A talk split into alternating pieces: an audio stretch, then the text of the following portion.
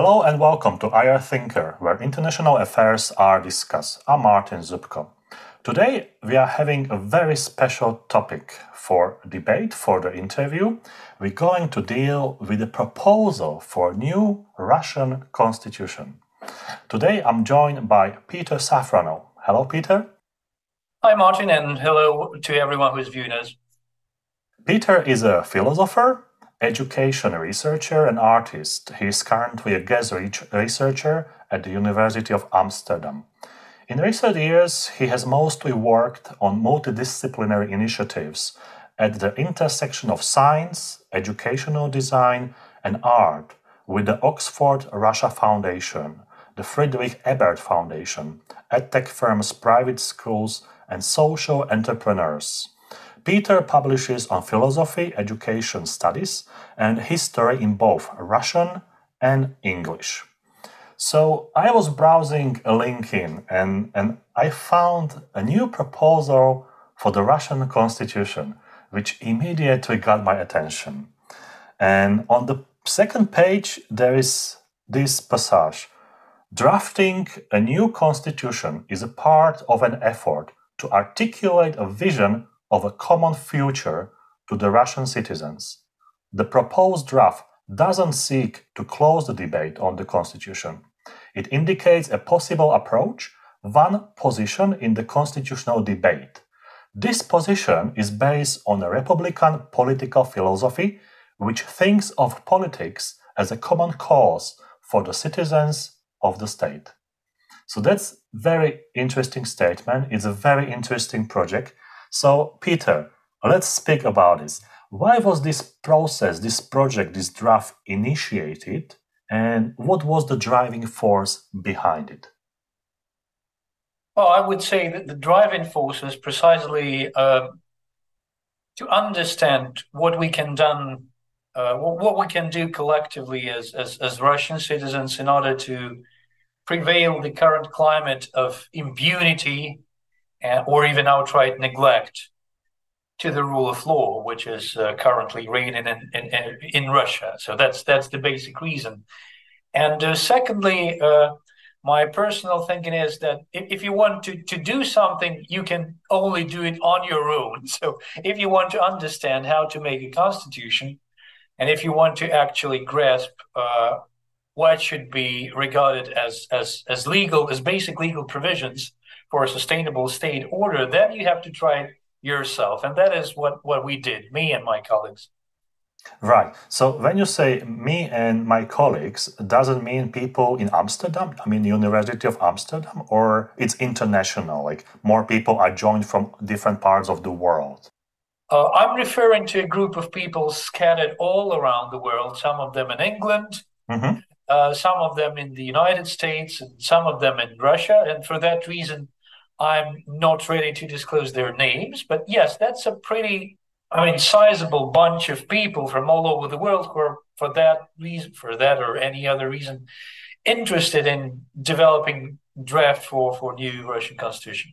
We don't want names, but what sort of professions are those people? Are those people lawyers, scholars, philosophers? Myself, I'm a philosopher by training and I've uh, did and I'm still doing lots of work in the field of political philosophy. I've also uh, been joined by legal scholars and lawyers, obviously, especially when I've been preparing this English translation of uh, of the draft which we're currently discussing. Because yeah, surely I do need lots of help from people who are professional lawyers in order to uh, not to be lost in translation, so to say.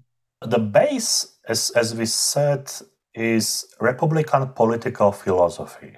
So the question is what role does this Republican political philosophy play when constructing a constitution? I guess it has a lot to do with my critical stance towards uh, the, the current neoliberal climate, which rather aggressively pushes forward hyper individualisms in, in all spheres of life and uh, in politics as well. So this is not uh, something that is specifically connected to Russian situation. That's a problem all over the world. We're having now highly polarized societies with deeply, with I would even say desperately individualized understanding of uh, rights, and duties. So when we're talking about republicanism, we're saying about replacing this hyper individualism with the idea of collective right and collective action by citizens, for citizens, and with citizens. I see. That sounds like something innovative, you know, for the for the constitution drafting. But before we jump to the draft, let's speak a little bit about the current Russian constitution. And can you highlight some some good sides or strength and some weaknesses? You know, because people will automatically ask, why are we drafting a new constitution if there is a constitution already? The, the Institute of Presidency was, uh, so to say, hyper boosted in the text of constitution. So now the executive powers are basically enjoying no autonomy apart from like playing the role of uh, second-hand uh, servants of, of, of the president. And this is basically the main reason of crafting new constitution. I mean, uh, trying to balance the hyperinflated uh, power of one man, the president, by by the power of uh, legislative uh, uh institutions. Uh, and, and, the second reason is probably that current constitution deliberately downplays the importance of federalism. Russia is obviously a huge country, and when all resources and all taxes are coming to one center, which is located in Moscow, that is obviously a reason for huge disparities. So, in a way, we've been crafting constitution that would decentralize or decenter what might be reasonably called uh, an empire, despite the fact that uh, on paper Russia now is not an empire, but in terms of mechanisms that are there, it is still very imperial uh, kind of state. Officially, Russia is, you know, Russian Federation.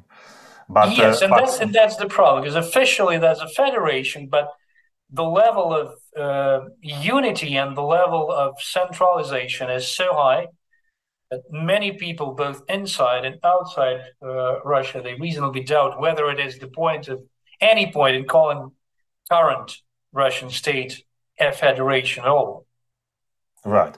So, so basically, as for my students to understand, even Russia is federation officially.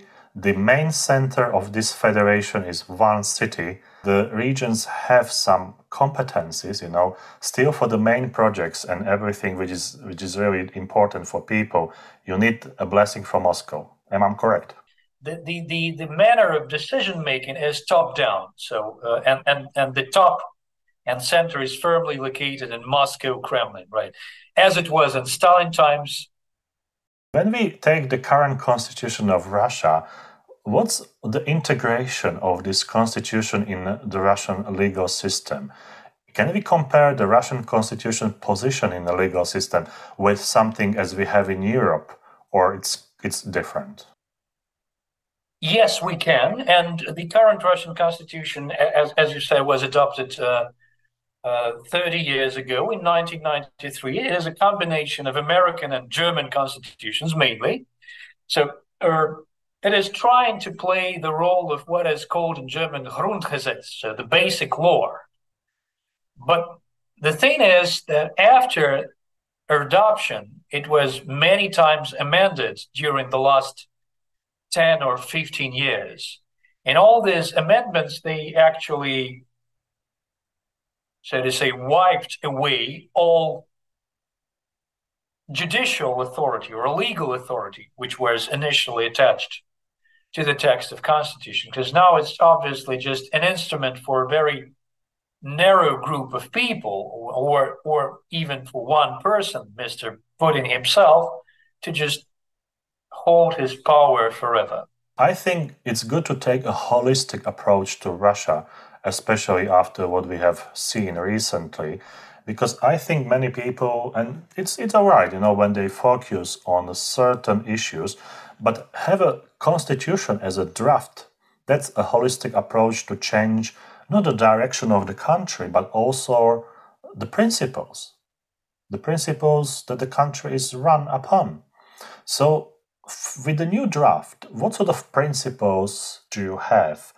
And can we elaborate a little bit why those principles? Because, you know, during the process of drafting, you had to decide what you will put in the new constitution and, and you had to work with some sort of principles. Yeah, th- thank you for this question because indeed was very important for all the group of, of, of developers, so to say, uh, to be very keen on what kind of values and principles we'd like to, to put forward in this draft.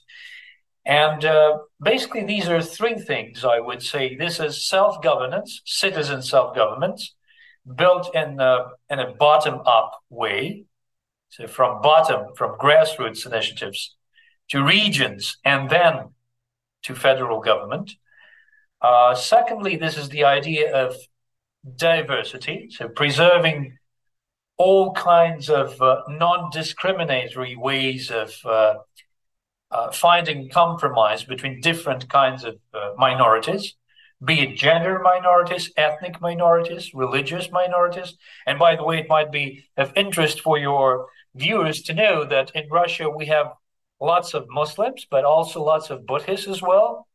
And also, uh, we do have people who are who proclaim themselves to be pagans. So, along with Orthodox Christians, we enjoy huge level of religious diversity. So, it's indeed important for Russia, for Russian constitution, to proclaim non-discriminatory attitude towards all these religions. And uh, thirdly, that's the idea of trust. Trust uh, understood as as a political value in terms of citizens uh, maintaining this self governance institutions on the municipal level initially, and then organizing through this uh, self governed uh, municipal bodies uh, things like uh, local educational system or municipal police, which is now highly centralized in Russia, things like that. So, three things trust, self governance, and diversity and non discrimination. And when you were browsing those principles and values, you know, what was your inspiration for choosing these ones? I would say that my inspiration comes from my uh, hikes and uh, trips and whatever uh, across Russia. I've, I've, been traveling. When I was a student in Moscow State University, I've been traveling lots of times all around Russia, from Baikal Lake to Kaliningrad, and I've seen that lots of people are actually capable to handle their own business themselves, provided that they are not stripped of their powers by often corrupted central authorities or by often corrupted uh, police authorities unaccountable to local citizens. So this is the main inspiration, uh, the, the need that was very often uh, voiced by Russian people for much greater accountability of local and regional authorities. And besides that, there are also some theoretical assumptions because I'm a philosopher and theories uh, in a way are important for me. So I'm very much in line with those kinds of theories proclaimed by Philip Pettit or other thinkers in the field of political philosophy who say that it is indeed very much uh, important to find proper balance between community and individuality in politics. So doing something together uh, does not mean ignoring individuals it means bringing them together in a meaningful way. So this is mainly what our constitution is about: how to bring individuals with with all their diversity together in a meaningful way. I can also confirm what you said because I was also traveling in Russia, and many times I ask people like why those things are not done here? Why why you don't have this and that? You know because moscow and russia that's two different perspectives right? That's the same system like in the united states where you have in new york and the united states you know. And many times i got the answer but we need someone from moscow to sign the papers and send us the money and uh, and, and uh, adjust the budget and all those things and i said like but it must take ages you know because russia is so big so diverse. You know, Russia. I think in many in many way in many ways Russia is not understood in the West properly in terms of the territory. Because I think many people think that Russia is like one country, but when you travel across Russia, you know, it's like many countries in one country. And in many ways, the system of living, local traditions and laws are very diverse, you know. So I think that's that's quite interesting that you were able to blend this perspective, this point of view into the drafting. That's uh, that's something I think political philosophers might think about in a, in a very positive perspective. The the next question I have is about English used in the draft, and it's given the centrality of the value of civil self governance. The draft uses the term republic instead of state and my question is Russia has been building that sort of image of being a strong, independent state with own foreign policy, and everything is based on state. And suddenly we have a republic. So, what's the goal of this formulation of including republic into the draft? Well, you're already uh, having the clues, and well, indeed, Russia tends to represent themselves or boost itself as as a strong national or sovereign state, and sometimes at the expense of its own citizens, especially those ones who live far away from Moscow and are obliged to do all this paperwork you just mentioned in order to handle something. So that's precisely the idea. I mean, uh, it's not about uh, dissolution of Russia, although there are some people not only among uh, Russian emigre scholars, but also in the West, who are saying that that is probably the best solution. Well, I would disagree with that, because in my perspective, uh, there is not that much people in Russia who actually believe in the need of dissolution.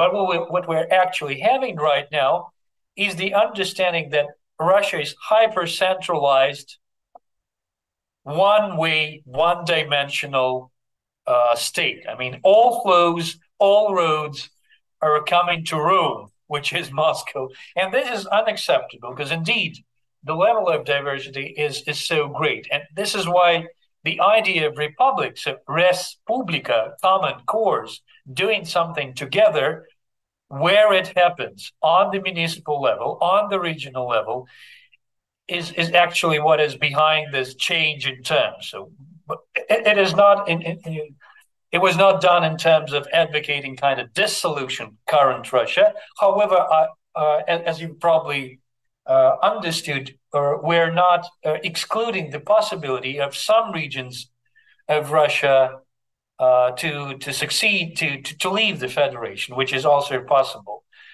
But yeah, in, in a way, it's just the other way of uh, addressing the norms and the values are which we would like to use to create our political coexistence. Maybe we can even use the, the word commonwealth. If it was not appropriated by, by the Brits, but it's also a good word here. I mean, understand that something need to be done within the uh, sphere of commons, which is not necessarily uh, connected to creating over uh, centralized institution somewhere far away in Moscow. And that transition from state to republic, how realistic in time wise that could be done? Uh, well, the, the, the, idea of writing constitution at that moment when Russia invaded, uh, invaded and still invading Ukraine, and Putin regime is still in power, is, is overtly or openly uh, unrealistic. However, I'm not it is not to say that we shouldn't do unrealistic things. I mean, we should dare to imagine something that comes after that. So, in a way, republic is not what we're having today, and this is clear. Today, we're having state, very obsolete and old-fashioned, hyper-centralized state and we have to envision the futures, as, as, as we're saying from the very start in our draft, right? We have to envision kind, different kinds of futures, not one future, not the future, but lots of different futures. And this is uh, so it, it is probably not that time wise. I'm not I'm not ready to say that this will happen in five years from now or so. but we definitely can and should reflect on this right now. Is it possible to use any of the current infrastructure in terms of legal system to build the republic, or you would change everything from scratch? Well, I would say that Russia's advantage is the very uh, good level of digital services, and at the level to digital broadband connection is also very high. So uh, probably your students know that Russia is one of the uh, uh countries that are enjoying homegrown social media. So most Russians they're not using Facebook or Instagram or even WhatsApp. They're using homegrown messengers and social media like uh, VKontakte or Telegram, which is also widely known across the globe. And I would say that these kind of uh, digital services, uh, in a way, they plant the seed for a Republican uh, future. Because uh, Russian citizens, they actually much more digitalized, I would say, as compared with with the citizens of many uh, many Western European countries, right? And in a way, we can use this uh, resource, this power accumulated by digital services, including those services that are operating as non governmental organizations, like charity foundations, for example, and repurpose this power in terms of reforming uh, uh, state institutions. I think in many ways, it's always good to use what's working or what is working at the moment and there are things working in Russia, despite you know the situation what's at the moment. But but you know it's good to use at least some fragments and, and then maybe to to go further. From my per, from my perspective, one of the issue I had in Russia was the the acceptance or the respect of the institutions. So when I spoke with younger people, all of them they had no clue about almost any institutions in Russia. They struggled. So I think this might be one of the area to promote the institutions as something that Russia Russia need needs. You know, working institutions, not the official ones that are just following. You know what's uh, what's written in, in, in a top level place.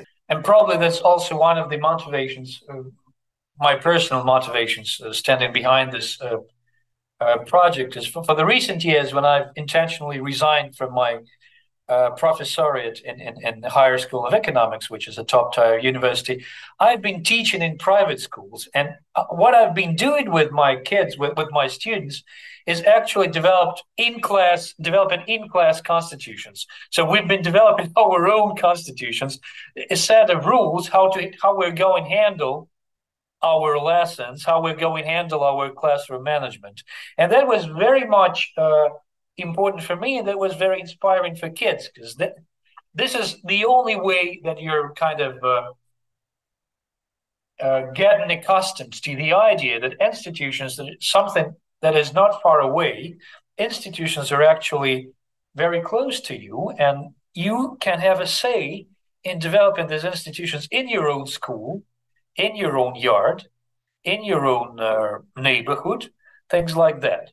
So for me, developing constitution, despite the fact that it's obviously very speculative project, it's still very much connected to this uh, like grid of local initiatives, very much focused and centered on problems and issues people are having down there on the ground, on the floor. So this is the this the alpha and omega. So this is the starting point and the end as well.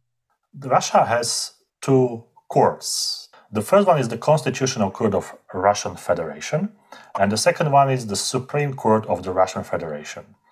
The draft of your constitution is calling to abolish the former one, the Constitutional Court of the Russian Federation. Why? Uh, I, I, uh, disclaimer I should say that lots of legal scholars are criticizing me precisely for that, for abolishing constitutional court. And the reason is that the current constitutional court is not defending political rights of citizens. So it is more or less doing its job in terms of defending social and economic rights.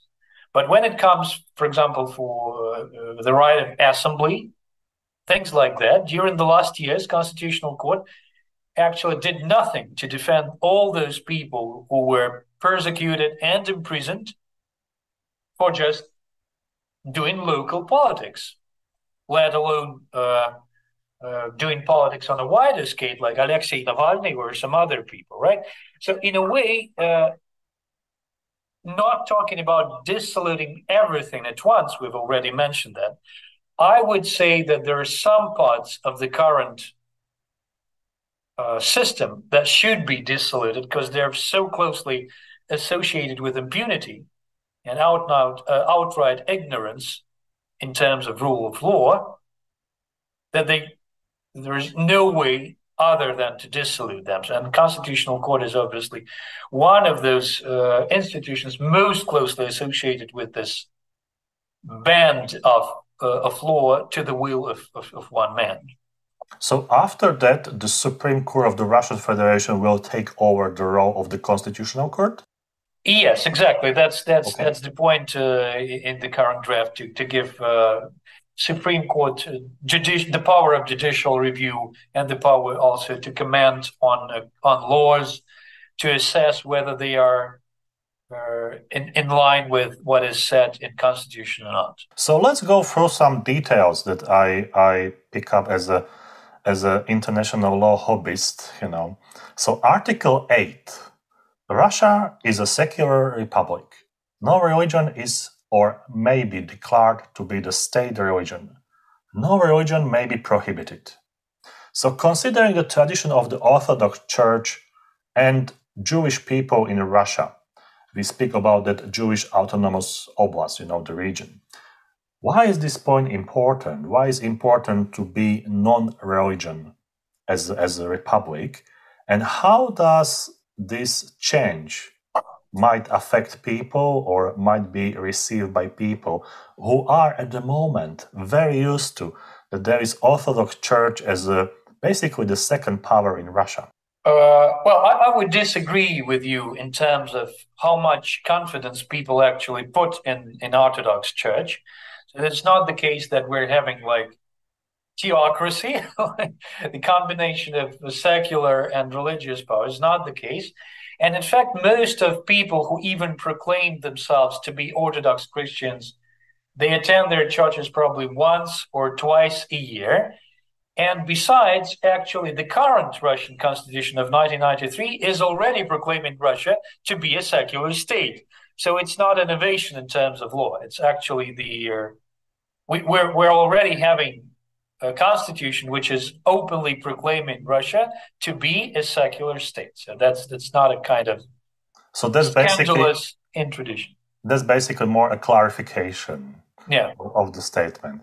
Yeah, because this is what we receive, you know, like if there is something happening in Russia, Orthodox Church is always the second, as mentioned. So, so therefore, I think it's also important for students and international audience to explain the real position of Orthodox Church in Russia, because this is something we don't have that many, you know, papers or articles about.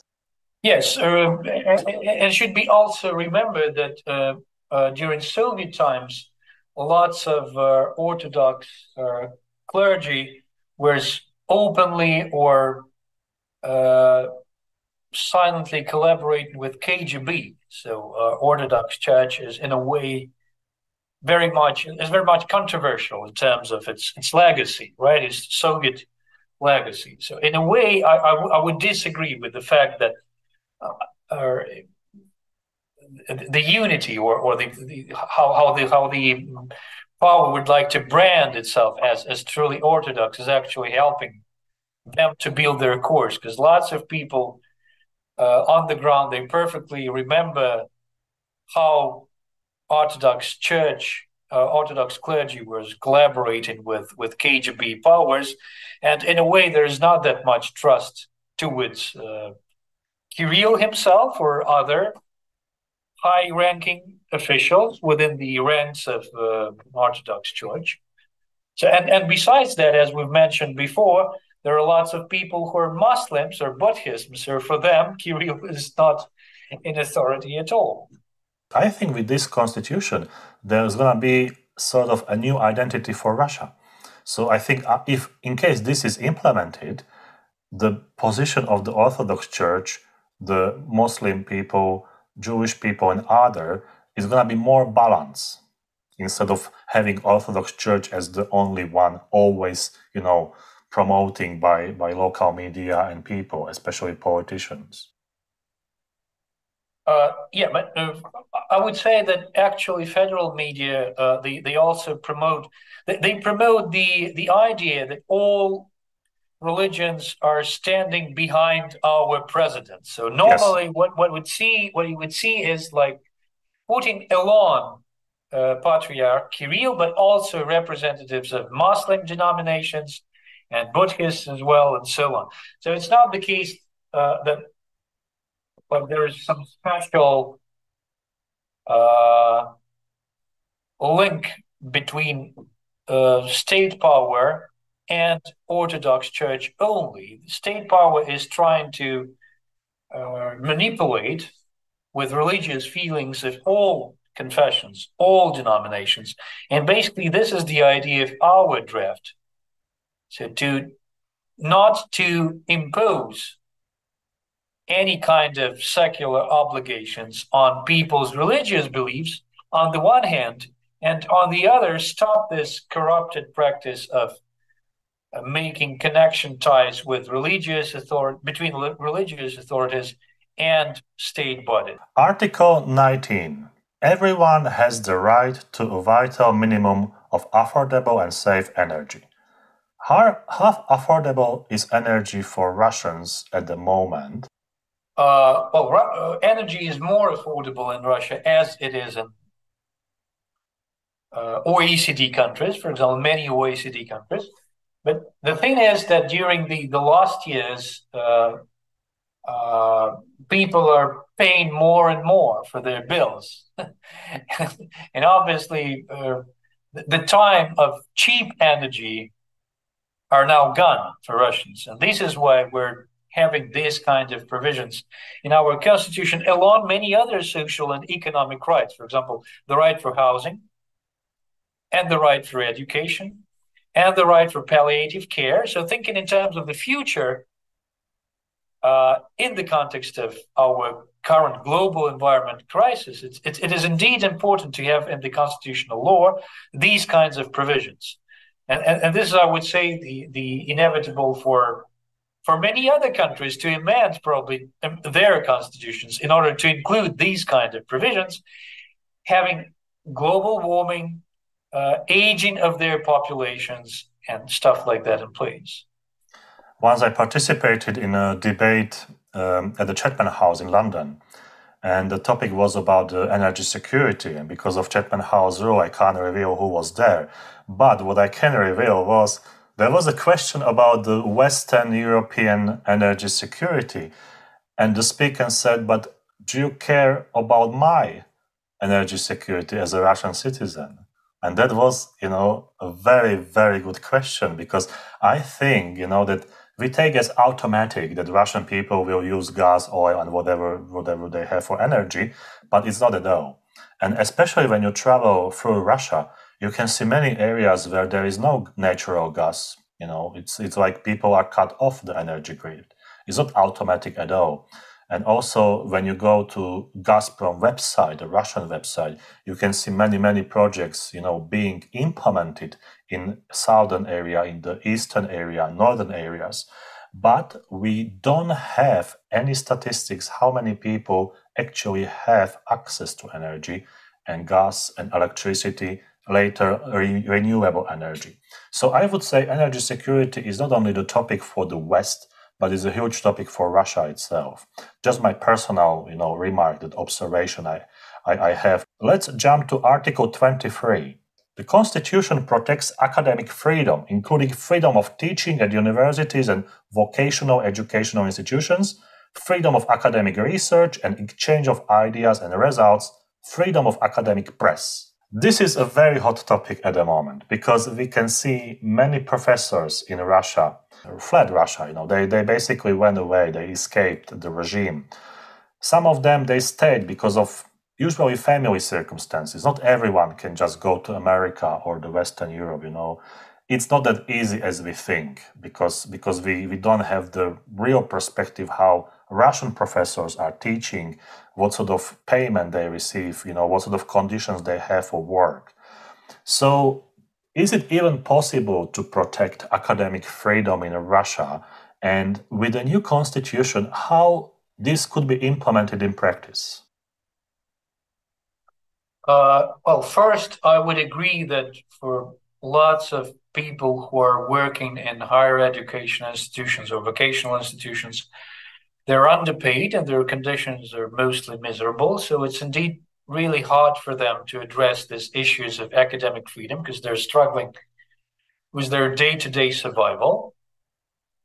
Uh, so in a way, uh, drafting these kind of provision in our constitution is just the first step. Uh, but it, it is a very important step because I would say maybe in a slightly utopianist way that it is important for people to know that no one can or would interfere in what they're doing as researchers and teaching. So this is a kind of basic respect towards those people who are doing really important jobs, and education is obviously an important job. So in, in a way, this is not only political but also social right of teachers. Know that no one would interfere into what i'm doing. Uh, but obviously and i would agree with you that uh, just having this kind of provisions constitution is not enough.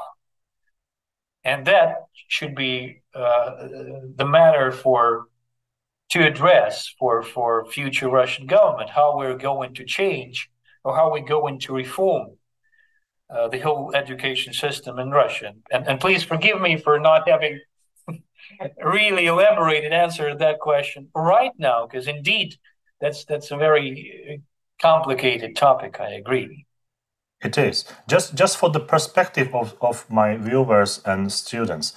When you were working as a teacher at the university, let's take the same position that you had in Russia and compare with the same position in the Netherlands I'm not asking about the money, but let's say percentage. How how many more percent in terms of payment do Western professors have in comparison with Russians? Yes, well, there are two basic points. The teaching load for Russian professors is much higher, so they normally teach much more classes per week than their Western counterparts. And the difference in terms of uh, like payment grades it, it's it's like 10 or 15 times higher for Western professors. So it's, it's, it's indeed considerable, really huge difference in terms of payment and uh, also teaching loads. That's that's that's good to good to know because we also know that uh, when we're speaking about the money, we must consider the cost of living. But when you live in Moscow, that's basically the same system like London, Paris, or Berlin. You know, it's not like in Moscow you can buy the cheap meat and cheap products. That's that's the only fiction. Moscow is super expensive city, and I would compare Moscow with New York, uh, London, and those in those mega cities in, in the West. You know, so the cost of living is the same or even higher. And there are also international rankings, you know, where you can see where Moscow is placed in terms of the cost of living. So you can even compare and then put this into the equation what uh, Peter said about having 10 times more as a payment for, for the same job. So thanks for, for this clarification, Peter. Article 39 Every person born on the territory of the Republic is a citizen of the Republic.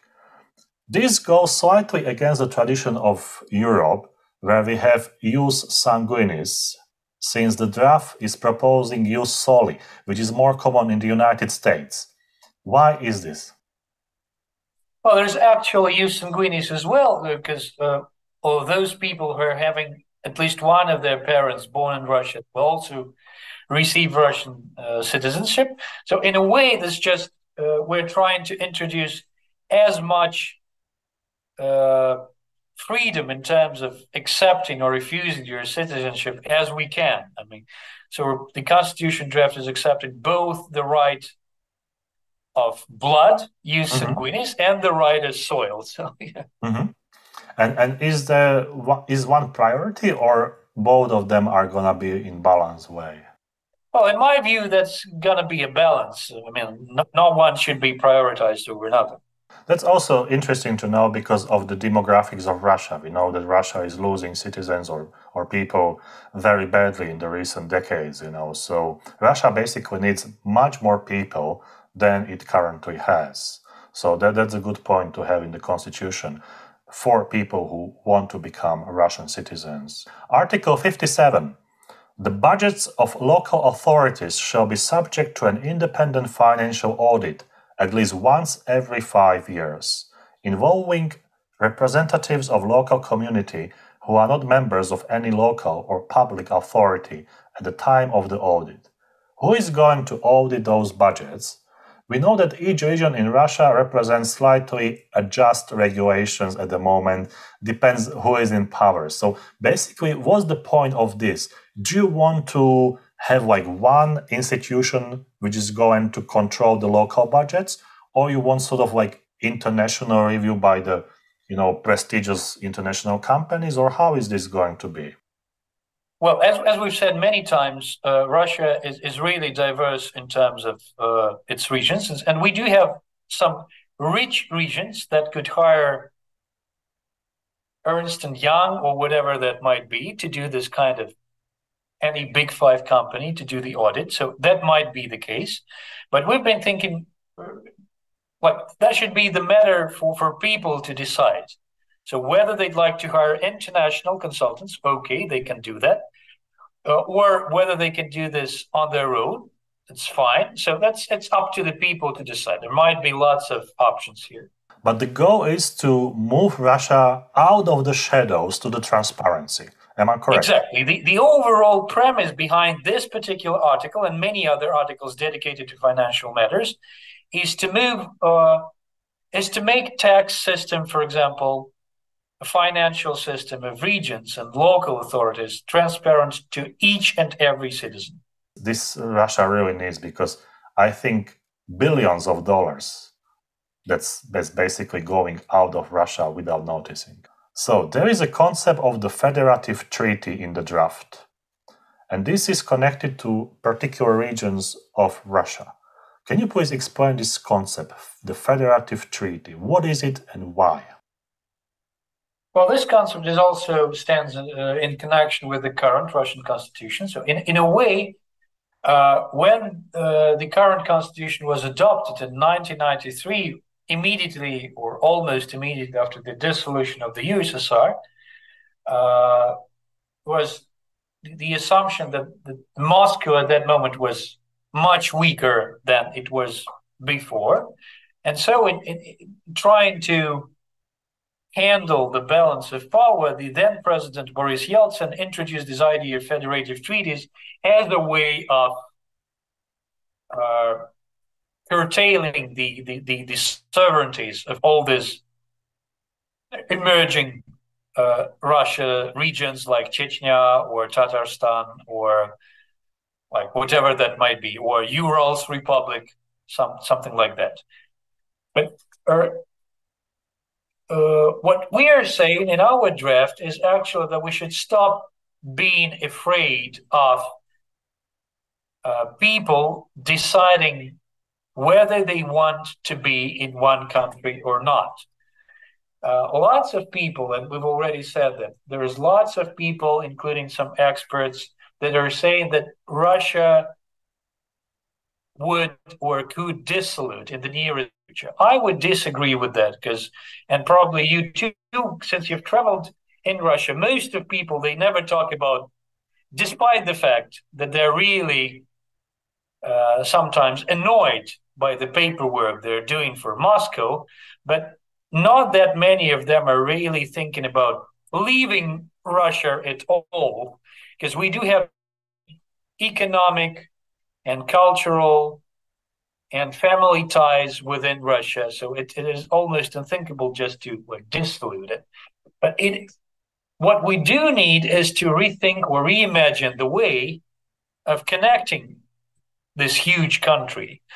And federative, treaty is a way of explicitly setting the bunch of rules for these types of connections, not just a hidden uh, plays of bulldogs under the carpet, not something that is completely uh, silenced or explained away from the public eye, but something that is being done openly and something that is being done uh, in a way uh, that people, uh, wherever they live, can have their say in. So this is what stands uh, behind this idea of federative treaty.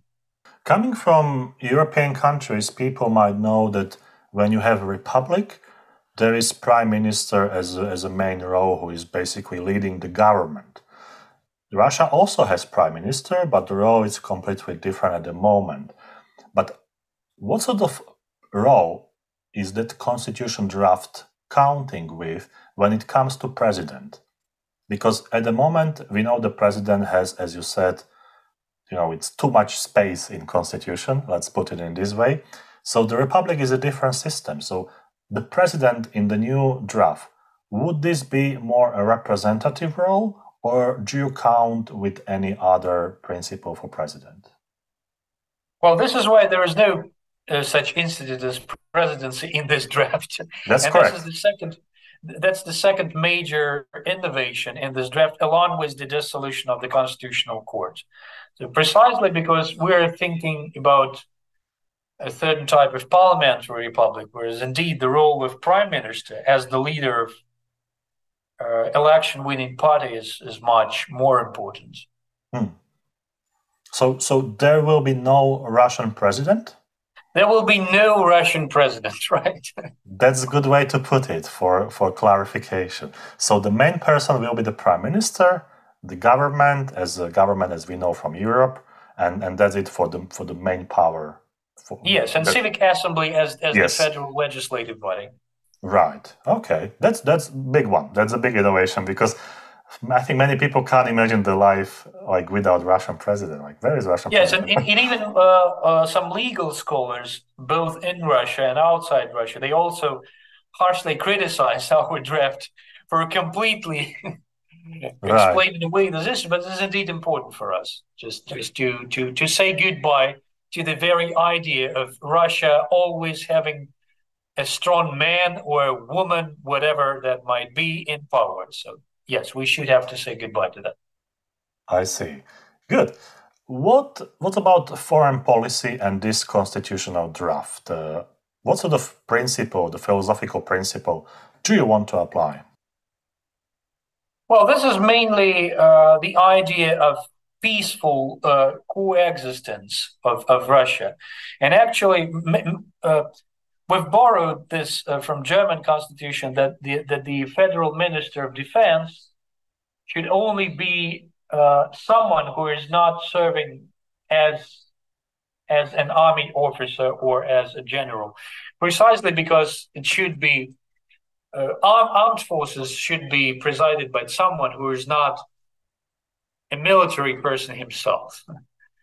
Uh, I, I doubt that constitution should be really uh, prolific in terms of regulating even slightest details of, of foreign affairs, because it's mainly its its main focus is uh, certainly national politics, but our general vision which is, uh, I would say, clearly expressed in the draft, is the idea that Russia should be uh, holded, uh, sh- should be responsible for all crimes against humanity that were committed during the uh, Russian invasion in Ukraine, and beyond that, during any other Russian operations, military operations in the world. But this is, uh, I would say, this is not an innovation. I mean, th- that's the same for, for the United States or any other country which is committing crimes all over the world. So it's, it, it shouldn't be regarded as something new, actually. I mean, this is something that's is a common sense of international relations. If you do something in, in, in, in your backyard or in, in the foreign country, you should be held accountable for that. this should be the norm.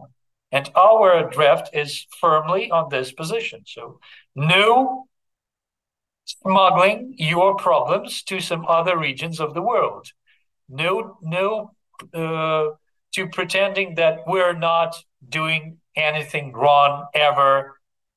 So yeah, we we should do international politics in a more transparent way. And again, I would imagine the lots of people, both inside and outside Russia, would say that we're too utopian or idealist to that matter, but still, it is important for us to have this this kind of ideas. Symbols and national flag, national anthem, all those belong to Russian identity. So the new constitution, how would the new constitution treat those symbols of Russia?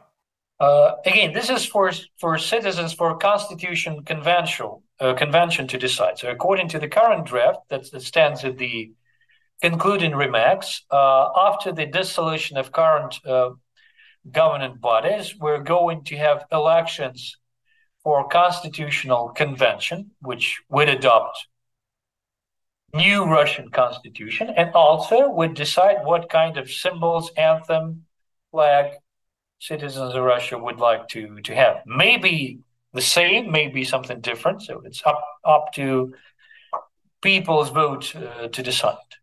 Some of my students ask uh, before this interview that the current constitution has also some provisions that are not implemented in practice. The new constitution has good provisions in, in many ways. What would be that informs mechanism so that this constitution is going to be actually a live constitution among people, you know, fulfilled by people and implemented by people? Uh, this is a good point indeed, and thank you to your students who are really raising this point because it's it's not enough to have good provisions and constitutions in order to be sure that things would change. Yes, but for me as an educator, the answer is uh, having having a good system of civic education, for example, in place. Is obviously constitution is important, but constitution goes hand in hand with all those institutions, both in terms of law enforcement and also in terms of education, in terms of uh, citizen empowerment, that would produce long lasting effects. So, as a teacher, as an educator, I'm mostly interested in developing uh, new forms of civic, civic education for, for younger generations. And that would be uh, an important leverage in terms of accomplishing the, the provisions that are currently in our draft. This draft of the Constitution is based on certain philosophical stream. The question is Are there any different drafts or are there any debates among Russian scholars, either in Russia or outside of Russia, about new constitution? Yes, they are. For example, there are lots of uh, more, so to say, conservative projects of constitution and lots of, uh, for example, recently Russian oligarch Konstantin Malofeyev, together with some Orthodox clergy, uh, uh, discussed the idea of uh, writing constitution that would be firmly in line with uh, New Testament amendments, so to say, like openly mention uh, God as the foundation of secular power as well. And there are also uh, lots of uh, liberal constitutions. And um, for example, uh, there is political party Yabloko in Russia. It, it, developed its own constitutional project some three years ago. But I mean, there are lots of projects. I I would say that our project is probably much more homogeneous in terms of having uh, this emphasis of Republican philosophy. So, indeed, it was important for us to have this uh, more or less unified philosophical uh, foundation behind the whole project. But surely that's not the only project. And obviously, we're going to see even more of that kind, provided that Russia is indeed not that unified as it seems to be. So there's lots of people, lots of uh, different worldviews and opinions. And of course, that's, that would be the job for, for the future constitutional convention to decide which provisions actually to accept from our draft and which provisions to accept from other uh, emerging projects as well. The last question for today's interview. Uh, we know what's going on. We know what's going on in Ukraine and, and elsewhere in the world connected to Russia. Is it possible to reform Russia without having a new constitution? of course, it is possible to reform, or it is at least it is possible to uh, to create a mutiny without without making new constitution. But what is impossible without new constitution is uh, granting that all citizens of Russia would have their say in this process. So we have to say no to top-down ways of reforming Russia. This is what behind the constitution. And writing constitution is, of course, not only the only way of empowering citizens, but this is, in my view, one of those ways to develop bottom-up politics and policies for Russia and in Russia. Said Peter Safronov, guest researcher at the University of Amsterdam. Peter, thank you very much for being with us, for explaining those little details about the new constitution project. And I would say, you know, many years ago we heard that private company will never go to Mars or to the space. We see how the Elon Musk is doing. And I think for the skeptics of this project, it's always good to have some future plans, some future concepts, because Russia is is a very interesting country. Russia is is huge, it's diverse. And instead of focusing only on little details of the policies and projects, we should also have some holistic approach to Russia. One of these approaches is to have a new constitution as a project. Peter, thank you very much uh, again.